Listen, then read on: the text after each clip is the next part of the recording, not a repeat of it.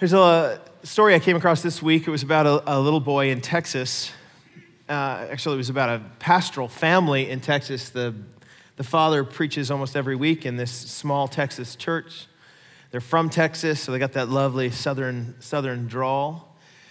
It was an interesting story because the, the mother apparently struggles a little bit uh, while her husband is preaching. She often sits in the front row and struggles with their three or four year old son who is very precocious, right? He's all over the place. Uh, as, as a pastor's wife, you often feel like the whole church is looking at you, mostly because the whole church is looking at you.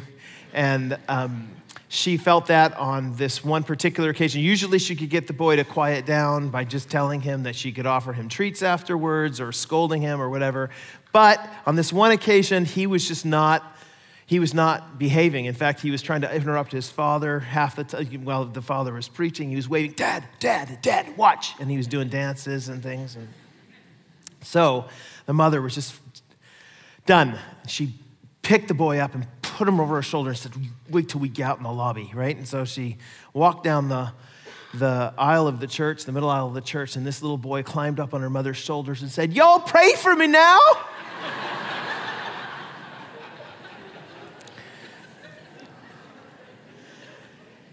Our prayers tend to reveal our priorities, right? And you and I pray about the stuff that is the most uh, immediately affecting us. So, so if you sit in a prayer meeting in the Western world these days, anyway, usually the prayers are about this, the stuff that's plaguing us. And by plaguing, I actually mean usually physical infirmity, right? I mean, it's usually uh, I have a bad foot. Uh, my, my mother's got a, a bad arm, or uh, they're dealing with sickness in this particular way, and would you heal? And that's because we, we tend to have a priority for physical health, understandably, and that's a good priority to have. People's lives will be help, helpfully, uh, will be helped by, by having uh, physical health and well being or financial um, well being. It's interesting, though, that when you look at some of, the, some of the prayers of the Bible, though, especially the prayers of the Apostle Paul, he doesn't really approach it that way. He doesn't, you don't find prayers about, you know, healing feet or these sorts of, what you find when he prays for these churches is he tends to pray for really spiritual stuff, that their hearts would be enlightened and that, that they would know the love of God. And his, his approach here is basically, look, if, if your heart can be changed, if your spiritual life can be changed, what will happen is it will give you a framework and it'll give you a perspective on all those other physical infirmities and things that are happening in your, in your life as a result. So, what you find is him talking in kind of exalted language sometimes in his prayers for, for his churches. He starts most of his books with most of the letters with, with prayers. So, in Philippians 1, verse 9, he says, And this is my prayer, that your love, Philippians, may abound more and more in knowledge and depth of insight, so that you may be able to discern what is best and may be pure and blameless for the day of Christ or Ephesians 1 18. I pray that the eyes of your heart may be enlightened, in order that you may know the hope to which he has called you, the riches of his glorious inheritance in his holy people, and his incomparably great power for us who believe. See what he does there? It's a, a change of heart, it's going to change someone's actions. Well, the same thing happens in the book of Philemon. Paul's going to pray for this guy, this letter that is being delivered to Philemon through the hand of his former slave Onesimus. If you don't know the story of this, this book, I gave a little bit of it last week, okay? So let me give a recap. Philemon is a wealthy man who uh, hosts the church in Colossae, a small town. He hosts the church in his house. He's well known around the community. He owns a slave and he's a faithful Christian. Now, you might be thinking to yourself, how can those two phrases go together? You should probably listen to the sermon last week where I talked a lot about the Bible and slavery and how those things, those things function. But let's just move past that for the minute. What happened was this, this Christian man, Philemon, who hosted the church in his house and had Onesimus as his slave. Onesimus decides one night or one day that he doesn't want to be a slave anymore. Something happened, perhaps. And before he leaves, he goes and he steals a whole bunch of stuff out of Philemon's house so that the morning, perhaps, that they wake up, Mrs. Philemon is looking around and saying, Well, the candlesticks are gone and all of our silver. things out of the safe. They're all, they're all missing. And so is Onesimus. So they connect the dots. He stole from us and he's a runaway slave. And so he takes off. Of course, Onesimus does. He takes off as far away as he can get, goes to Rome, 2,500 kilometers away. Hopefully, never to be seen from again. He's got lots of stuff he can sell so that he can fund his trip. And he gets to Rome and he's there for a while. We don't know what he was doing, but eventually he ends up running across the path of Paul, who was under house arrest in Rome at the same time. And the two are introduced to each other, and Paul preaches the gospel to this man, and this man believes it. So now, instead of just being Philemon's former slave, he's also Philemon's brother in Christ. But he's 2,500 kilometers away, and he becomes Paul's gopher, basically. He goes around and he tries to provide the things that Paul needs uh, maybe some clothing or some food on particular occasions. Sometimes he delivers some letters to churches. And eventually, Onesimus decides that he's going to share his secret with Paul. And maybe he sits him down by the fire one day in that house where Paul's under house arrest and says, Listen, Paul, I've been kind of living a lie here. And it's been bugging me. You see, the reason I'm in Rome is because I, am a runaway slave. And the reason that I have all the money to provide for the resources that are now feeding you or fed me before I came to faith in Christ was because I stole a bunch of stuff from my former slave owner. And my former slave owner's name is Philemon, and he's kind of a leader in a church in Colossae. And Paul, when these, these things are said, all of the light bulbs go on in his head, and he says, I know Philemon. He's a dear friend, he's a fellow worker I know the church in Colossae. In fact, I've been writing a letter to them. And so Paul is faced with the challenge. He has an old friend, an old fellow follower of Jesus, and he's got a new friend, fellow follower of Jesus, and they are at odds with one another. In fact, the one, Onesimus, has wronged Philemon in the deepest way, stolen from him. But they're 2,500 kilometers apart, and so what's he supposed to do? What would you do? I mean, I, I know what I do. I'd say, dude, 2,500, Rome's a long way away from Colossae. You're never going to run across each other at Costco. So you just stay here and he'll stay there and no one will be the wiser. But Paul's not, no, that's not sufficient for people who are in the family of God. They've got to sort it out. So he sends Onesimus back. Onesimus goes back. He, said, he says, I'm not going to send you empty handed. I want you to bring this letter with you. I wrote a special one for you. Put your name on the top of it. Onesimus. It's to Philemon. Hand it to him. When he sees you and is really angry, put it in his hands. So he does. Onesimus travels those 2,500 kilometers back. He ends up getting the letter. He puts it in Philemon's hands, who, of course, would be angry at seeing the man who had just stolen all sorts of stuff from them and is a former slave and probably deserves beatings or death or whatever it was that they did in those days for that. But before he can execute judgment upon this man who's wronged him, he opens the letter and he starts to read. It's addressed to him, it's addressed to his family, it's supposed to be read out in front of the entire church. Paul says, Grace to you and peace from God our Father and the Lord Jesus Christ. And then he jumps into a prayer in verse 4. And this is how that prayer goes I always thank my God as I remember you, Philemon, in my prayers because I hear about your love for all his holy people and your faith in the Lord Jesus. I pray that your partnership with us in the faith may be effective in deepening your understanding of every good thing we share for the sake of Christ. Your love has given me great joy and encouragement because you, brother, have refreshed the hearts of the Lord's people. So, listen, what I want to do before we get into the guts of the letter and the reason that he wrote it in the next couple of weeks, what I want to do today is I just want to take that prayer and I want to zoom in on it and I want to ask the question what do we learn about God, about our relationships from Paul's prayer for Philemon? And there are four things that I'm going to point out here. I wish I could have made them more pithy than I did, but oh well. Uh, here they are. I think we learn that we need to give thanks for the good. Number two, be known for the right things. Third, rejoice when God uses someone else. And four, understand your obligations. Give thanks for the good, be known for the right things, rejoice when God uses someone else, un- and understand your obligation. So we'll use that as our outline. Here's the first of those give thanks for the good. Look at verse 4 again. I just read it. Verse 4 and 5. I always, says Paul to Philemon, I always thank my God as I remember you in my prayers, because I hear about your love for all his holy people and your faith in the Lord Jesus. Do you have a difficult friend? I'm sure you a, a difficult spouse. Don't nod.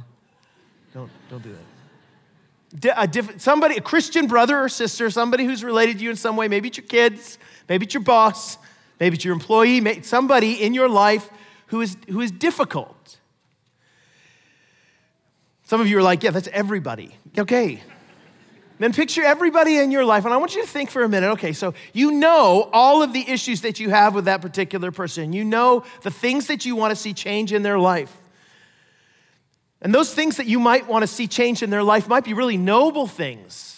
I mean, they're young in the faith and they need to grow in the faith, or they're act immature in all of their life and they need to develop into these things. And so when you sit down and you pray for your friend, your spouse, your kids, your boss, when you sit down and you pray for your Christian brother and sister, what kinds of things do you pray about when it comes to that difficult person? Do you have a mental checklist in your mind about the five different things that need to be changed, and you come to the Lord and say, Lord, here's the deal. You know Joe, you know Ezra. I have five issues. I have five issues with him, and these are, these are them. Fix, fix, fix, fix, fix, and then we'll all be happy. Or when you come to God and you pray about your difficult Ezra, you, do you say, do you say to the Lord, Lord, I just want to thank you for the evidences of your grace I see in his life. And here they are. I get, honestly, I'll tell you, I do the first. I, I, I, always come to the Lord and I say, These, these are the, the problems, Lord. You need to fix these problems. I don't really give thanks for His grace in their lives as much. And yet, that's exactly what you find Paul starting with when he prays for Philemon, isn't it? I always thank my God as I remember you in my prayers because I hear about your love for all his holy people and your faith in the Lord Jesus. Man, you're amazing. Your faith toward God and Christ and your love for people, it's all I hear about. I'm so thankful. Guys, Philemon was not a perfect man. I'm sure that Paul knows about issues in his life that are not good, but when he starts to pray about the man, he prays for the things he sees that are positive. This is kind of Paul's MO. This is his habit. So, in the book of Corinthians, I said that, that God, Paul pre, uh, begins many of his letters with prayers. In the book of First Corinthians, he, be, he begins with a prayer that's really interesting if you know a whole lot about Paul's relationship with the Corinthians. It was not a great relationship. Paul was an apostle. They doubted that very much because he didn't show all the showings that other people who claim to be apostles. We have a correspondence between them. First Corinthians is one of the letters Paul sends. Second Corinthians is another. There's another letter that we, that's called the harshly worded letter. There's points at which in the correspondence where Paul says, I don't even know if you guys are Christians. It's like maybe you should test yourselves to see whether or not you're even in the faith. They got all sorts of trouble in their church, all sorts of things that Paul identifies. But when he starts talking about them, he's got a litany, a whole list of things that he could address. God fixed these things with this church. But what, how does he start? 1 Corinthians 1, verse 4 I always thank my God for you because of his grace given you in Christ Jesus. For in him you have been enriched in every way with all kinds of speech and with all knowledge, God thus confirming our testimony about Christ among you. We, I can see God moving in your midst, Corinthians, and I give thanks to him for what I see. That's remarkable.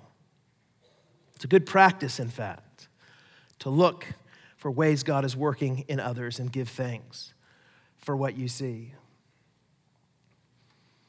My daughter has been taking piano. It's her first year. She's not great yet.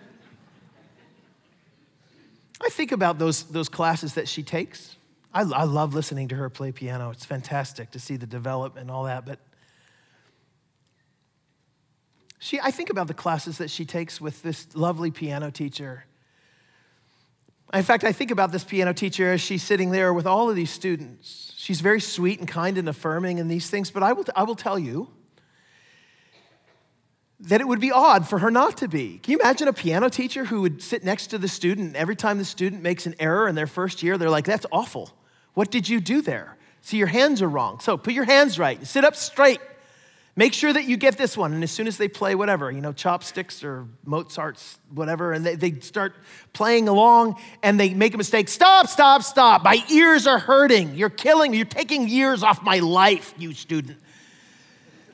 Of course, they would never do this. And the reason they would never do this is because a piano teacher understands that that is a learner. And that because they're a learner, there are going to be mistakes. They're going to stink at it for a little while. Eventually, they'll, they'll get better, but they're a learner. You know what the word disciple means? Literally, it means learner, which should make clear to you and to me that some of the people in our lives who we have difficult times with, some of the Christian brothers and sisters around, it's difficult sometimes because they're learning, just like you're learning. And that our job is not to come down on them at every moment and saying, wrong, wrong, wrong, wrong. Here's the litany of things that I don't agree with in your life, and blah, blah, blah. And I'm telling God about it. That's, that's not the approach that we take. Ultimately, the approach we take is what Paul does can I just tell you the things that I see happening in your life that are evidences of the Spirit of God moving?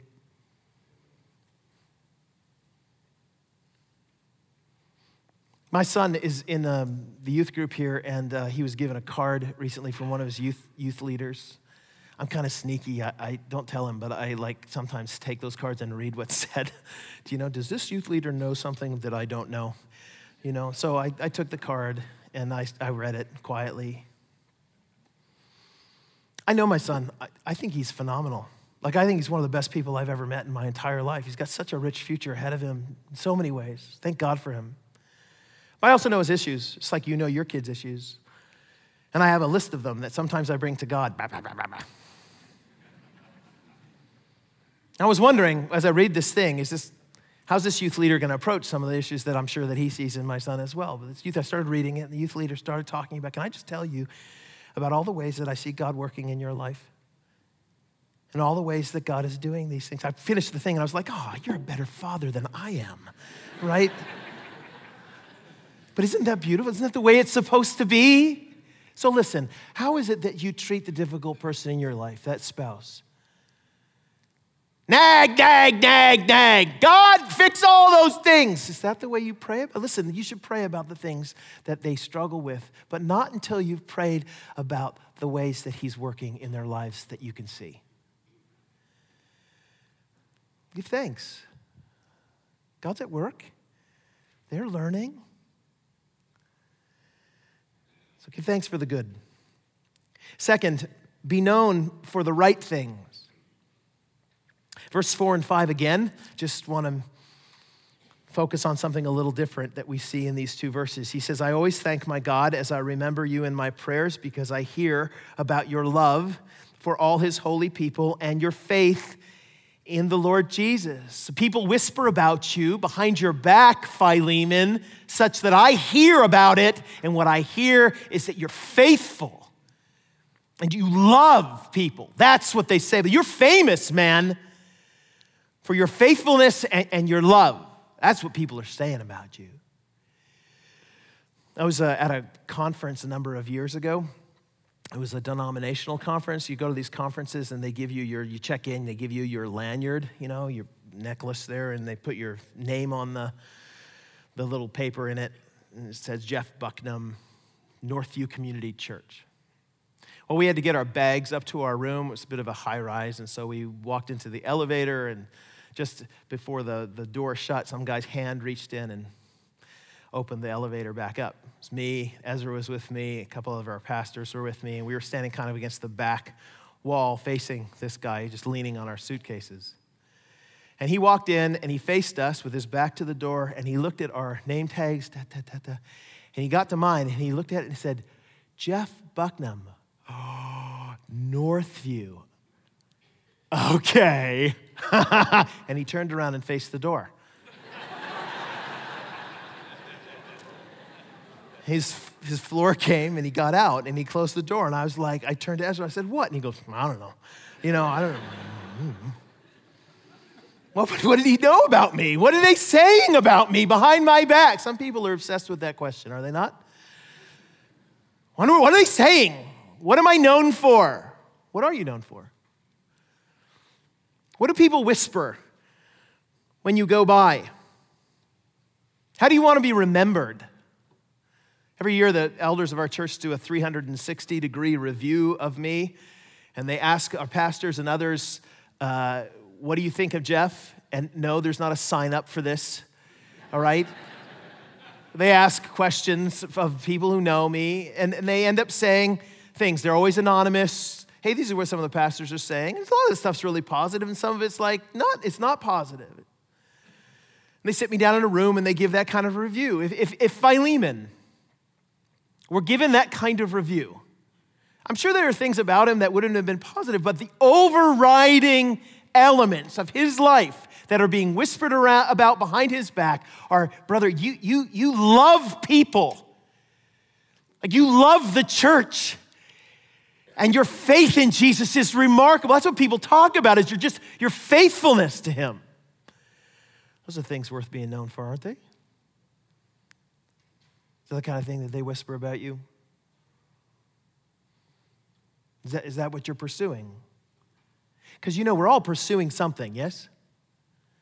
All of us are chasing after something that people will whisper when we go by. We're chasing after something that will be remembered for. My wife and I went to a wedding.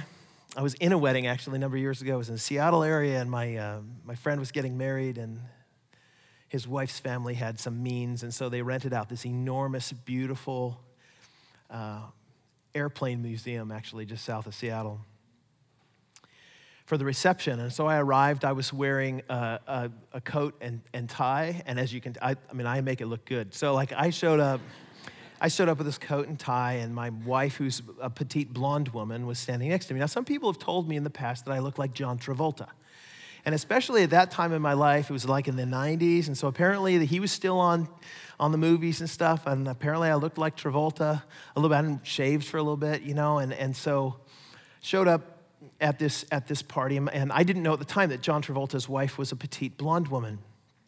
And so we walked in to the coat check where there was a woman standing there waiting for our coats. And as soon as I took my coat off and I handed it to her, I looked her in the eye. She looked me and they went, oh. I love you.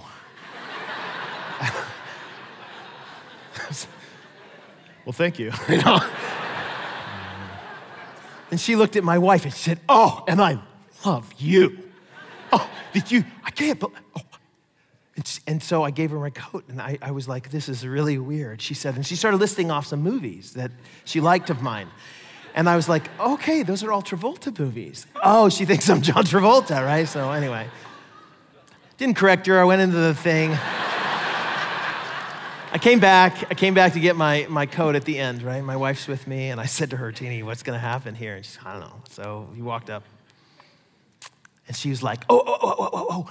Can you just, before you go, can you just, you know, here's a paper, and can you sign this paper and stuff? And at this point, I'm like, yeah, okay. Right? John Travolta.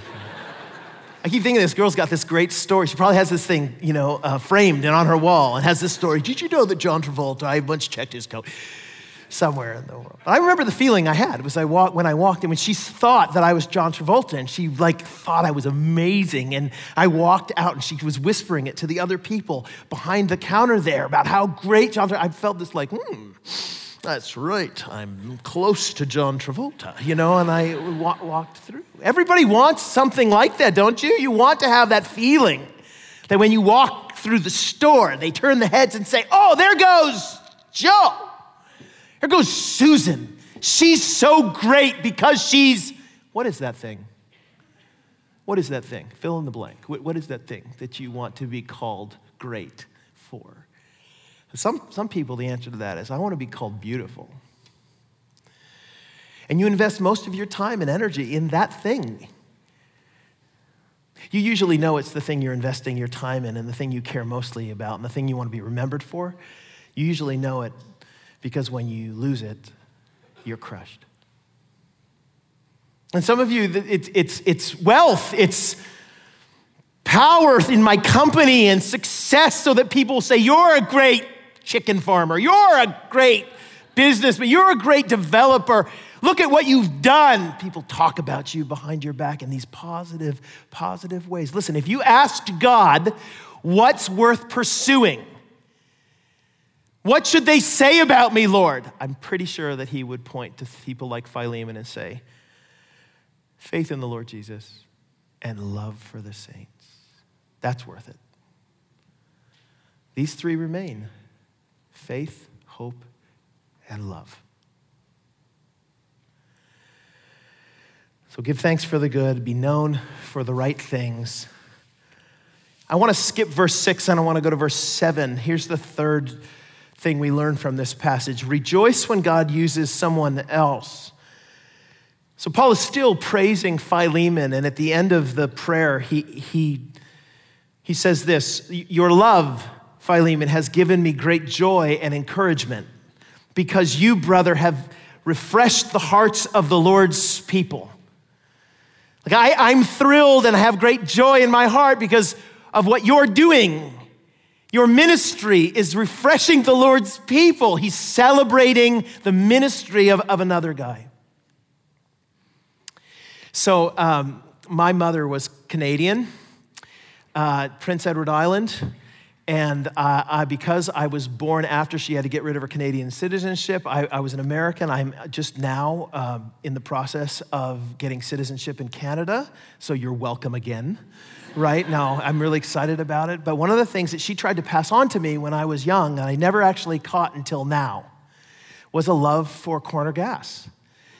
Uh, I didn't get it for a long time. I moved to Canada, and it's, it's awesome. Yes, this is an awesome show, Corner Gas. Dog River, Saskatchewan. There's this thing that happens in Corner Gas. When they mention the town that's nearest them, the town that should not be named. It's called Wullerton. And whenever they say Wullerton, they go, right? Well, he's from Wullerton, all right? So he's from Langley, right? i'll get whatever. He's... There are churches that elicit that kind of response to other churches. You know that. That, that, that, that when we mention their name, pastors, when we mention it, they're not usually doctrinally incorrect. They're not churches that have got it wrong on a lot of things. It's just that the Lord is using them in ways that maybe our church isn't having an impact right now. And so as a result, what we do is we say their name, say the pastor's name, and what I find remarkable about what Paul does here is he, he celebrates the ministry of another pastor. I am thrilled. I have joy Philemon, because you are refreshing the hearts of the Lord's people. I, I don't have anything to do with it, but, but you do. See, Paul's attitude was that he saw himself on the same team working toward the same end. And if the end was achieved, it was something worth celebrating. So you get a passage, for example, in 1 Corinthians chapter 3, where Paul's dealing with the Corinthians at this point who loved their rock star preachers. They used to say stuff like, I'm of Apollos. Oh, Apollos is so phenomenal. I have his picture on my wall. Apollos. I'm on the Apollos team. Well, I'm of Paul. You know, he's the real apostle. And I'm of Christ, says another. There's always one in every group. I, I'm of Jesus. I'm of Peter. They have their, their little groups. And they competed against each other. Well, Paul's done more, and Apollos has done more, and blah, blah, blah, blah. They're all fighting against each other, you see. I have a favorite. When Paul is dealing with this issue, he says in 1 Corinthians 3, verse 5, he says, What after all is Apollos? And what is Paul? They're only servants through whom you came to believe, as the Lord has assigned to each his task. See, I planted the seed, Apollos watered it, but God has been making it grow. So neither the one who plants nor the one who waters is anything, but only God who makes things grow. And so this attitude frees Paul. Look, I'm all about the goal the growth, the glory to God through the growth and the edification of the church. And if somebody else is doing that and I'm not doing it, that's reason for praise. And if I'm doing it and someone else isn't doing it, it's reason for praise because the goal is the growth and the glory to God, not to me. This is a thing that many of us probably could learn in the church. This joy of seeing God working in the lives and through the lives of, of, of, others. I had lunch this week with a dear friend, Matt, who worked with me when I was a young adults pastor here. And the Lord took him on a rocky journey that led him ultimately to be the pastor of Central Church in Chilliwack. And Matt was telling me stories, regaling me with stories over lunch about how God is moving in that church, how people are coming to faith in Jesus there, how people who are in faith in Jesus there are growing deeper. He's like, dude, my church is filled with all sorts of people who are kind of new to the faith now. And there's a guy, in fact, who sits in the third row during church, and he just came to faith in Christ, but he doesn't know the rules for church. And so said, I keep my, my phone on me when I'm, when I'm preaching sometimes. And he said, sometimes it'll buzz in the middle of the service, and this guy will be like waving it, like pointing at it, like, hey, I'm texting you right now, right? That's like, what do, you, what do you want? And he reads it later, and it says, My wife is poking me in the ribs. That was a good point, right? right? He said, but he doesn't know. He doesn't know that that's kind of just wait, brother, until the, he's new at it. And it's so great to see. He's regaling me stories about the way they're replanting churches in their region and their vision to do this all around Canada. And I'm telling, that's our vision. And, ah. While he was telling me these things, my heart was swelling with joy. I have nothing to do with any of that, but my heart is refreshed because the saints are being refreshed through your ministry, brother. I've told you before that, that um, I am basically the product of the discipling intent of a man named Ken Hutcherson, a big black former football player who just passed away a few years ago. He's a pastor of Antioch Bible Church in the Seattle area. When I ended up becoming the pastor here through a series of circumstances, I decided I'd go back down to the Redmond area, where his in the east side of Seattle, where, he, my, where his church is. Church about 3,000 people. I, I came in to the door wondering if he was even going to recognize me. He stands at the door and greets people, and when he saw me coming, he kind of scrunched up his forehead and was like, hmm, "Who's that?"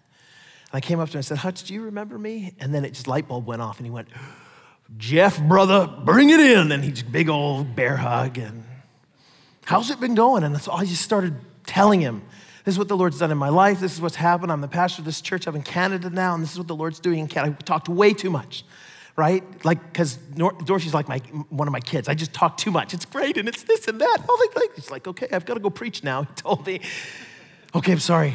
I went up and I sat down way at the back with my wife and kids.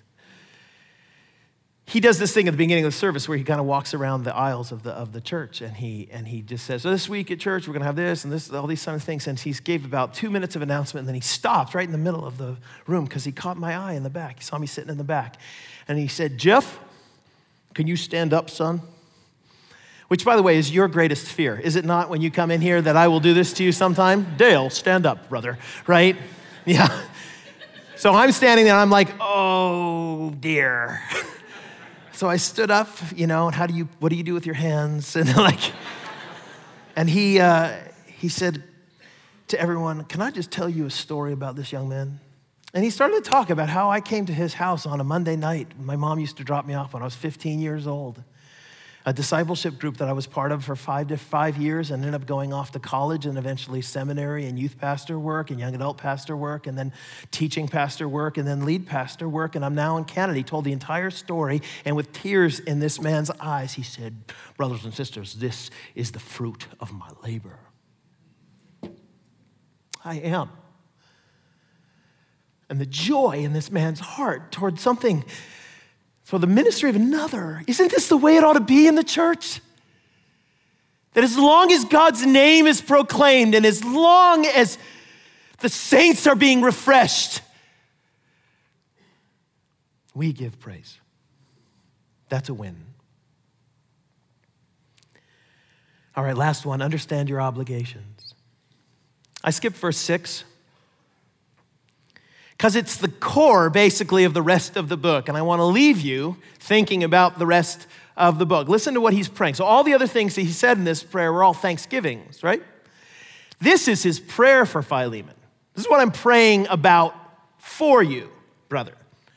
I pray, verse 6, that your partnership with us, important word, partnership, your partnership with us in the faith may be effective in deepening your understanding of every good thing we share for the sake of Christ. What's he saying? Well, this word, partnership, is the Greek word koinonia. There are people in the church today who, who call their community groups koinonia groups because they're, they're, the word's usually translated fellowship. But the problem is when we call stuff like that koinonia groups, what you think koinonia means is sitting around a table with like Bundt cake and coffee and awkwardly answering questions with people you don't really know. That's kind of what koinonia is, but not in its fullness. Koinonia is a generous commitment on behalf of Christians for other Christians. So when, when the Apostle Paul when the, when the Apostle Paul is in prison and the church in Philippi says, We can't let you be in prison, Paul, without help. So they send him Epaphroditus. And Paul writes the book of Philippians back. He says, I want to thank you for your partnership, for your koinonia in the gospel. And what he means is, I want to thank you for your active, sacrificial generosity toward me, who's a member of your family, that you didn't say, Paul's in prison, that's his problem. Instead, you said, no, he's our brother in Christ, and so it's, it is our problem. One commentator said that maybe the best way to understand the full orbed sense of koinonia in the modern world is to, is to, to describe it the way a, a, teammate relates to another teammate. My son plays baseball, and so uh, one of the things that happens in baseball is, is bench clearing brawls every once in a while. Baseball's kind of boring at times, and so when everyone gets up and runs at each other, you're like, ooh, what's going on there? Usually, what happens is the pitcher got mad and he threw a ball at the head of the, the batter, and the batter took issue with that. And so he throws his bat down and starts marching out toward the mound. But both teams don't view that and say, well, this is just a fight between that pitcher and that batter. Not my problem. Instead, what they say is, oh, it's on. And it doesn't matter if your guy was in the right or in the wrong, he's on your team, and therefore you're in and you're in there all chesty, yelling at each other, and that's great. Love baseball, right? but that commitment, that's, that's koinonia. The idea that says what you do to somebody in my team, what you do to somebody in my family, you do it to me. And so, what is Paul trying to say here to Philemon? He's saying basically, look, I'm praying for you that, that this team like this teammate like commitment that you have toward other Christians will effectively help you know how far this sharing in Christ ought to go. In other words, I want to take that teammate like mentality and help you understand that there are some people now who are part of your team who you didn't expect to be part of you. He's so setting him up I'm praying that when you learn that Onesimus is actually a believer in the Lord Jesus and that he's a member of your family, that your koinonia, your teammate like thinking, will bear some fruit in your forgiveness of the man. Doug Moo, one of the commentators, he talks about this idea. He says, when, when, when people believe in Christ, they become identified with one another in an intimate association and incur both the benefits and responsibilities of that communion. Philemon is fundamentally, the book is fundamentally all about those responsibilities as Paul, Onesimus, and Philemon, bound together in faith, are forced by circumstances to think through the radical implications of their koinonia. Or, in other words, to be a Christian is to be intimately associated with other Christians. And there are some benefits of that, but there are some obligations that come with it. So let me finish by just giving you a couple of the obligations that you and I have as brothers and sisters in Christ to other members of our spiritual family. One of them is material. We have material obligations to one another. The scriptures say. So, Paul, for example, when the church in, in, in Jerusalem is very poor and under famine, he ends up going around to all the other churches in the Mediterranean world at the time and he visits them and he says, Listen, they're suffering at the present time. And so you, brothers and sisters, need to give to help them.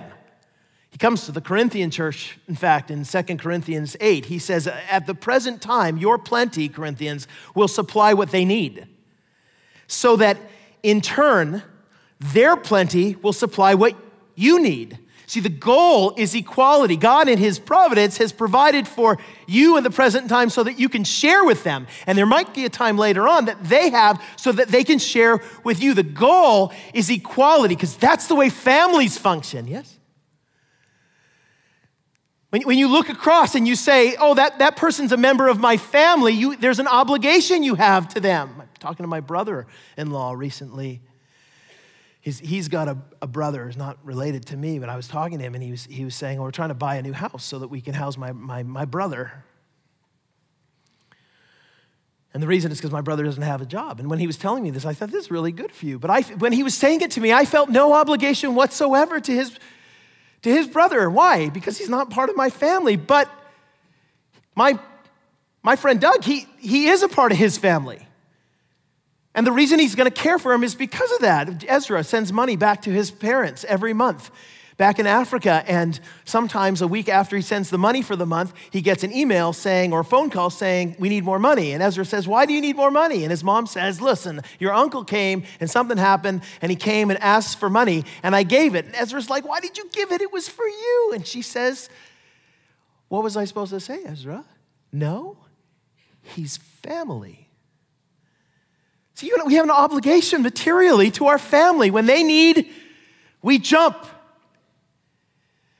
You wonder why it is that we talk about multiplication and I stand up here and say, let's plant churches all over the place in North India and Thailand and let's plant churches all around Canada. It's because there are people living in towns in Canada, Christian brothers and sisters, who do not have a faithful church they can attend. You do.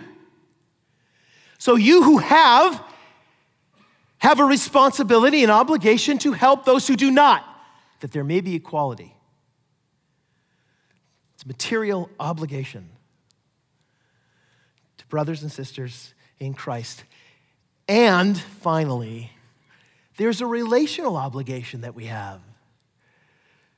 There's a, there's a relationship that we're supposed to foster with one another. And this is really what Philemon's ultimately about. What I mean by a relational obligation is what Jesus said in Luke 17, verse 3, he says, If your brother or sister, notice the language, if your family member, your spiritual family member, if your brother and sister sins against you, rebuke them. That's your business. It's your business to be involved in their life and you're them involved in yours. And if they repent, forgive them. Even if they sin against you seven times in a day and seven times come back to you and say, I repent, you must forgive them. See, I owe it to my brothers and sisters to keep short accounts. Is that the way that we, we function, brothers and sisters, in the Christian church? Is it? Do we keep short accounts with each other and are quick to forgive? Uh, God, I'll tell you what I think. What I think is that you and I have relational dust ups a lot. And when we have those dust ups, what we do is we shut the door on that person and we avoid them and when we see them in Costco, we go to that far wall with the dishwashers. Because I don't, I don't want to have anything to do with that person. Is that what Paul does with Onesimus and Philemon? 2,500 kilometers apart? Does he say, don't worry about it? You guys will probably never see each other again. You should come back. You can hear the rest of the story. Before you do, though, let me just finish with this. My, my mother used to say, every, every Mother's Day, I'd say to her, her Mom, what can I get you for Mother's Day? Because I'm a boy and I haven't got a clue of that, answer that. What can I get you for Mother's Day? And she'd say the same thing every year. Honey, I just want my children to get along. and in those words, she was, she was echoing the words of our God about his family. So come back and find out what that looks like. Let me pray. Father, so thankful for your grace and for this word. And this book. And I pray, Father, that you continue to help us to understand it more and more and its implications more and more as we jump in next time to what this looks like this koinonia. We're thankful for you. In Jesus' name, amen.